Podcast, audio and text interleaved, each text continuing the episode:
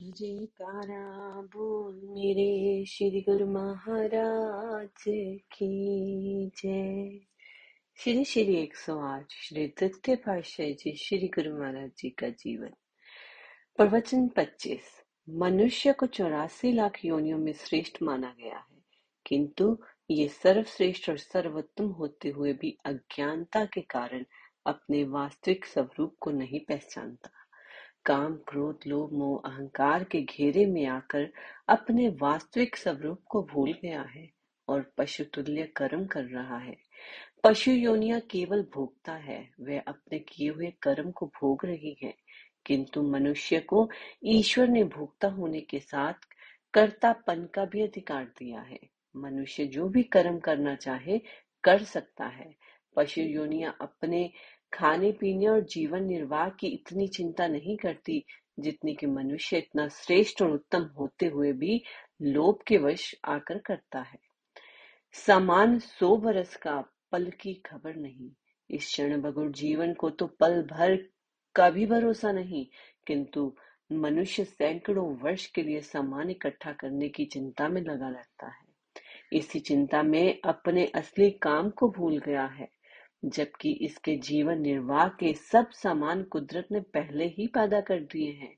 मनुष्य को चाहिए था कि मालिक की बंदगी की फ़िक्र करता, किंतु दुनिया के झूठे पदार्थों को इकट्ठा करने की फ़िक्र में ये उस परम पिता परमात्मा को ही भूल गया, जिसने ये सब सामान इसके जीवन निर्वाह हेतु पैदा किए।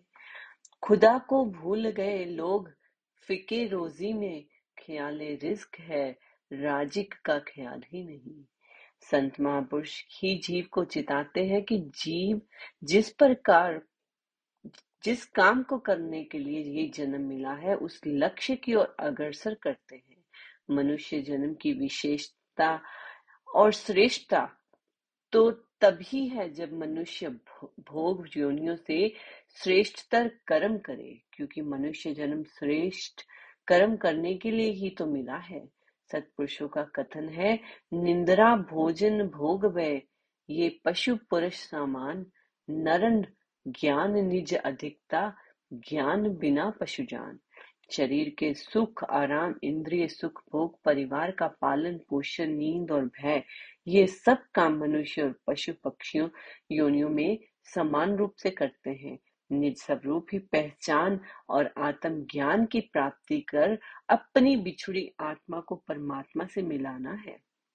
ये मनुष्य जन्म की विशेषता है कि सब सौभाग्य से संत महापुरुषों की संगति मिलती है।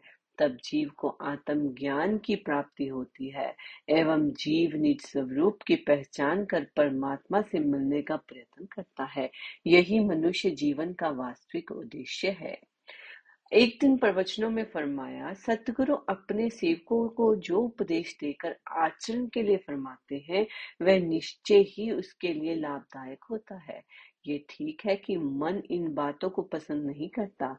भजन, अभ्यास, सत्संग, सेवा, ये मन के विरुद्ध कार्य है। लेकिन सतगुरु जीव के हित की सोचते हैं। जीव के दिल में जन्म जन्मांतरों से मलिन वासनाएँ भरी पड़ी हैं और जीव को इसका ज्ञान नहीं है। यही वासनाएँ ही दुख का कारण है। चौरासी लाख योनियों का बीज वासनाएँ ही है। इन वासनाओं को तभी समाप्त किया जा सकता है जब क्रिया मान कर्म श्रेष्ठ किए जाएँ। सतगुरु ही जीव से निष्काम कर्म करा सकते हैं और वासनाओं वासनाओं के बीच को समाप्त कर सकते हैं। जिस प्रकार कोई भी अनाज, आग की भट्टी में भून दिया जाए, तब वह उग नहीं सकता। इसी तरह से भजन, अभ्यास, सत्संग, सेवा एवं नर्मता से जीव के हृदय में जब सतगुरु के प्रेम की अग्नि पैदा हो जाती है, तब इस प्रेम की अग्नि से विषय वासनाओं का बीज जल जाता है। इसीलिए सतगुरु जीव को जितने भी उपाय बताते हैं, सबका अर्थ ये होता है कि जीव को हृदय में प्रेम की जागृति हो। वैसे भी ये नियम होता है कि लोहे को लोहा काटता है संसार के मोह को सतगुरु के प्रेम से समाप्त किया जा सकता है। सतगुरु का प्रेम दिल में आने से मन की शक्ति क्षीण पड़ पड़ जाती है। इसलिए सतगुरु के प्रेम को सब साधनों से उत्तम एवं श्रेष्ठतम माना गया है। इसी सच्चे प्रेम से जीवात्मा परमात्मा से एक रूप हो जाती है। यही मनुष्य जन्म की सिद्धि है। एक दिन दाता दयाल जी ने प्रवचनों में फरमाया वेदांत की केवल चर्चा कर, करते रहना और उसे अपने आचरण में ना उतारना ये हमें प्रिय नहीं है। हमारे मत में तो वेदांत के अद्वैत भाव को अपने दैनिक नियमों में स्थान देना चाहिए। कथनी की सुंदरता करनी में प्रकट हुआ करती है। यही संत महापुरुषों का सिद्धांत है। हर एक मनुष्य के वास्तविक मस्तिष्क में ईश्वरीय ज्ञान तो विद्यमान है, किंतु संसार की आसक्ति के कारण वह ऐसे आच्छादित हो जाता है जैसे धुएँ से आग। यदि ये आवरण ना होता तो वह ज्ञान हमारे कार्य व्यवहार में बड़ा सहायक होता। मनुष्य एक क्षण में बिना कर्म किए रह नहीं सकता, परंतु कर्म श्रेष्ठ वह है जो ज्ञान पूर्वक किया जाए। इन दोनों का एक साथ रहना मानव के को सच्चे अर्थों में मनुष्य बताता है। केवल शुष्क ज्ञान की चर्चा करते रहना लाभदायक नहीं, और ईश्वरीय ज्ञान को प्राप्त किए बिना जो कर्म किए जाते हैं, वह बंधन के कारण होंगे। सर्वश्रेष्ठ कर्म उसे ही कहा जाता है जिसके द्वारा ईश्वर की प्राप्ति हो। पर मारत की सफलता की, केवल वाणी के द्वारा ज्ञान भरी बातों से कहने से नहीं मिल सकता। ज्ञान के साथ यदि भक्ति के साधन नहीं अपनाए जाते तो मानो जीव एक ऐसे पक्षी की तरह है जिसका एक ही पंख हो। भक्ति भावनाओं से ओतप्रोत ज्ञान एक ऐसा हंस है जो दोनों पंखों को फड़फड़ाता हुआ आकाश मार्ग से सीधा निकलकर निज धाम में जा पहुँचता है। यही धाम ही परमहंस संत महापुरुषों का निज स्थान होता है। इसीलिए गुरुमुख का यही कर्तव्य है कि जीव को सत्पुरुषों के आदेश अनुसार आचरण में एवं कर्ता निष्ठ बना, ताकि धैर्य की प्राप्ति कर सके। इसी को आचरण में वेदांत कहते हैं। एक दिन प्रवचनों में श्री गुरु महाराज जी ने फरमाया सत्य वस्तु भीतर है, उसका संग करना ही मानव जन्म का परम ध्येय है। सत्य वस्तु क्या है? आत्मा सत्य है। जो आत्मा को परमात्मा से मिलावे, वह वस्तु सत्संग है। ये सत्य वस्तु मनुष्य के अपने अंदर है, क्योंकि मनुष्य स्वयं संत एवं चेतन है और उसे सच्चिदानंद घन परमात्मा का अंश है। सत्य चित्त अनंत से बिछड़कर सत्य का ज्ञान ना होने से केवल चेतन ही अपने आप को समझ बैठा है। ये चेतनता केवल मानव जन्म को पा लेने से नहीं, कि विवेक और बुद्धि मिल गई तो चेतन बन गया। चेतन का वास्तविक अर्थ है चैतन्य, कि अपने आप को जानना कि मैं कौन हूँ, कहाँ से आया हूँ, मेरा असली उद्देश्य क्या है। ये प्रथम शब्द सत्य तथा अंतिम शब्द आनंद को भूलकर केवल मध्य के शब्द चित्त को अपना स्वरूप समझता है। केवल बुद्धि विवेक से कार्य लेना ही चेतनता नहीं बुद्धि तो असत्यता के विषय में भी सोच कर सकती है। मध्य के शब्द चित्त को अपना रूप समझते हुए जीव मझधार में फंस गया है। अब हु, हुआ क्या? जीव परमात्मा से बिछड़कर जीवात्मा बना। आत्मा को भूलकर केवल जीव बन गया। कितनी बड़ी भूल है कि अन्य पशु योनियों भी जीव कहलाती है। मनुष्य भी स्वयं को जीव समझ बैठा है। अपने स्वरूप की पहचान करने के लिए ही सत्पुरुषों की संगति की आवश्यकता है। सत्संग अर्थात संतों का संग, सत्पुरुषों का संग करने से ही अनुभव होता है कि बाहरी दुनिया क्या है। और आंतरिक जगत क्या है? जो दिव्य ज्योतियाँ मनुष्य के अंदर विद्यमान है, उन्हें सूर्य, चंद्रमा, तारागण आदि रूपों में बाहर प्रकट किया। जीव बनने के कारण इसे अपनी शक्ति भूल चुकी है, तथा वह संसारिक विमोहक दृश्यों को अपना समझ बैठा है। सत्य पुरुष ये ज्ञान देते हैं कि जो कुछ बाहर की रचना है उससे भी असख्य गुना अधिक दृश्य अंदर विद्यमान है। ये बाहरी दृश्य अंदर के दृश्य को परछाई मात्र है। जब तक आंतरिक ज्योति को देखने की ओर ध्यान नहीं जाता, तब तक दुनिया के दृश्य अत्यंत लुभाने और आकर्षक लगते हैं। जब आत्म ज्योति की ओर ध्यान गया तो बाहरी दुनिया के आकर्षक दृश्यों का रंग फीका तथा तुच्छ नज़र आने लगा। यही है सत्य असत्य का विचार, जो सत्पुरुषों की संगति से ही ज्ञान होता है। जो सत्य है, उसका कभी नाश नहीं होता, और जो असत्य है, उसका कोई अस्तित्व नहीं। इन दोनों अर्थात सत्य असत्य का भेद ज्ञानी पुरुषों ने खूब देखा और विचारा है। सत्य वस्तु आत्मा है, क्योंकि इसी के आधार पर शारीरिक रचना हुई है और असत्य शरीर है। इसका नाम सत्य असत्य का ज्ञान है और यही गुप्त रहस्य सत्पुरुषों के संग, सत्संग और बतलाए मार्ग से प्राप्त होता है। प्रवचन 19 पारस का सहज स्वभाव ही लोहे को सोना बनाना है। जब भी लोहा पारस से स्पर्श करेगा, सोना बन जाएगा। ठीक उस, इसी प्रकार महापुरुषों की संगति का प्रभाव होता है कि अपनी पावन संगति से सहज स्वभाव पार उतार देते हैं। ये उनकी असीम कृपा है। शिष्य का भी कर्तव्य है कि वह गुरु चरणों में पहुंचकर उनकी सत्संगति का लाभ उठाए। प्रवचन तीस संसार में जितने भी जीव हैं, उनके उतने ही विचार हैं। सच्ची बात तो ये है कि एक एक जीव के अनेक अनेक विचार हैं और अपने विचारों के अनुसार ही जीव मोक्ष और बंधन को प्राप्त होता है। मोक्ष तो तब मिलेगा जब सब विचार समाप्त हो जाएँगे।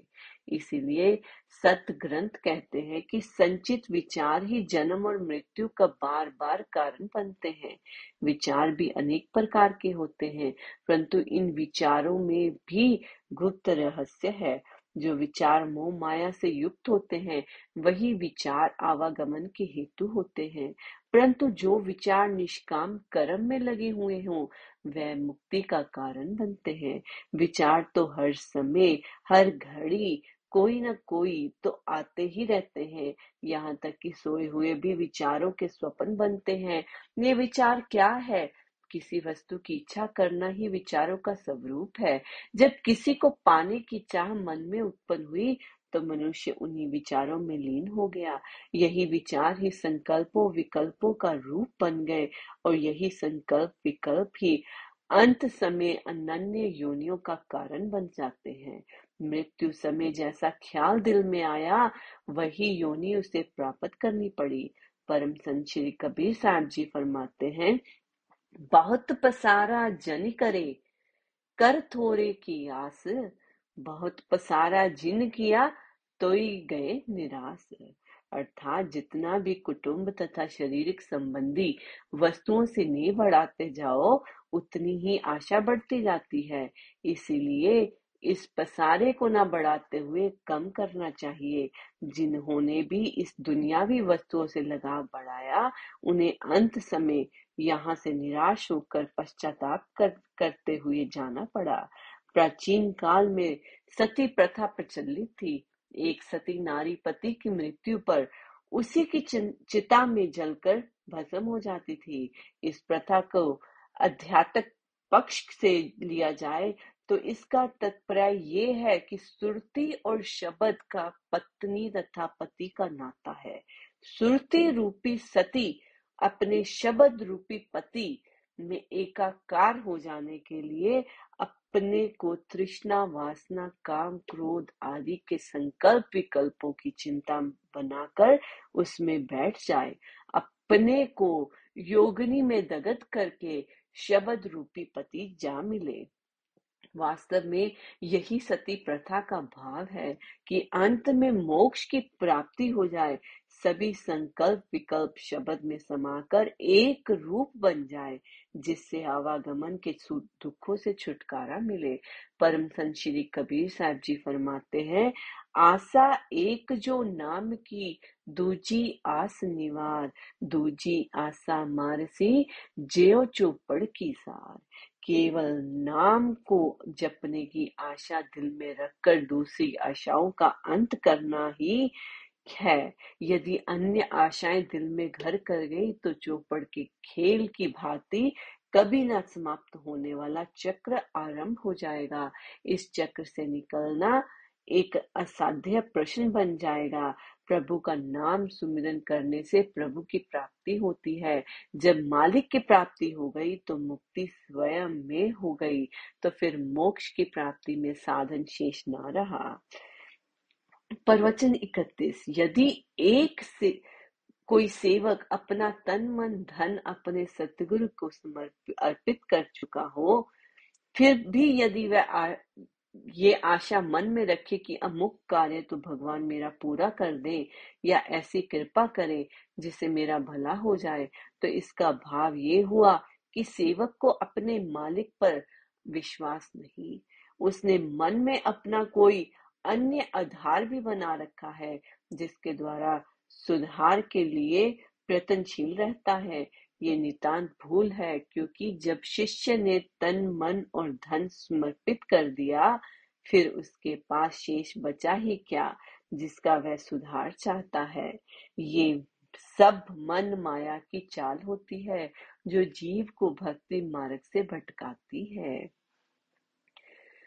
प्रवचन बत्तीस। सगुण धरती और निगुण पानी है। पानी धरती के बिना नहीं रह सकता और ना ही वह मिल सकता है। इस प्रकार सगुण का ध्यान करना मानो कुआ खोद कर पानी प्राप्त करना है।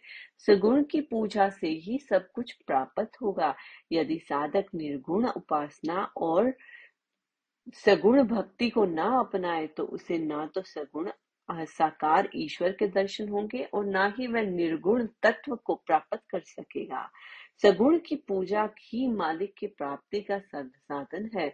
ऐसे समझो कि धरती सगुण है जिसका रंग रूप ठोस पदार्थ है के रूप में देख सकते हैं तथा आकाश निर्गुण निराकार तत्व है जिसका कोई रंग रूप दिखाई दिखाई नहीं देता।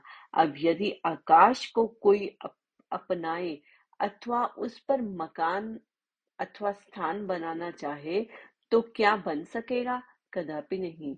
बिना पृथ्वी के आकाश में कुछ भी नहीं बन सकता। इसके साथ ही यदि हम धरती के कुछ टुकड़े को खरीद कर उस पर भवन निर्माण कर, करते जाए, वह भवन चाहे दस मंजिल का बनाए, उसका पचास का, अब तो धरती के साथ आकाश भी अपना बन गया। इस प्रकार की सगुण की पूजा से निर्गुण तत्व को प्राप्त किया जा सकता है। बिना सगुण की पूजा के आत्म दर्शन नहीं हो जाएँगे। प्रभु तो हर एक प्राणी के हृदय में विराजमान है। कोई भी हृदय ऐसा नहीं जहाँ पर प्रभु विराजमान ना हो, परंतु वही हृदय धन्य है, जहाँ पर प्रभु प्रकट हुए, जिसने मालिक को दीदार घट में कर लिया।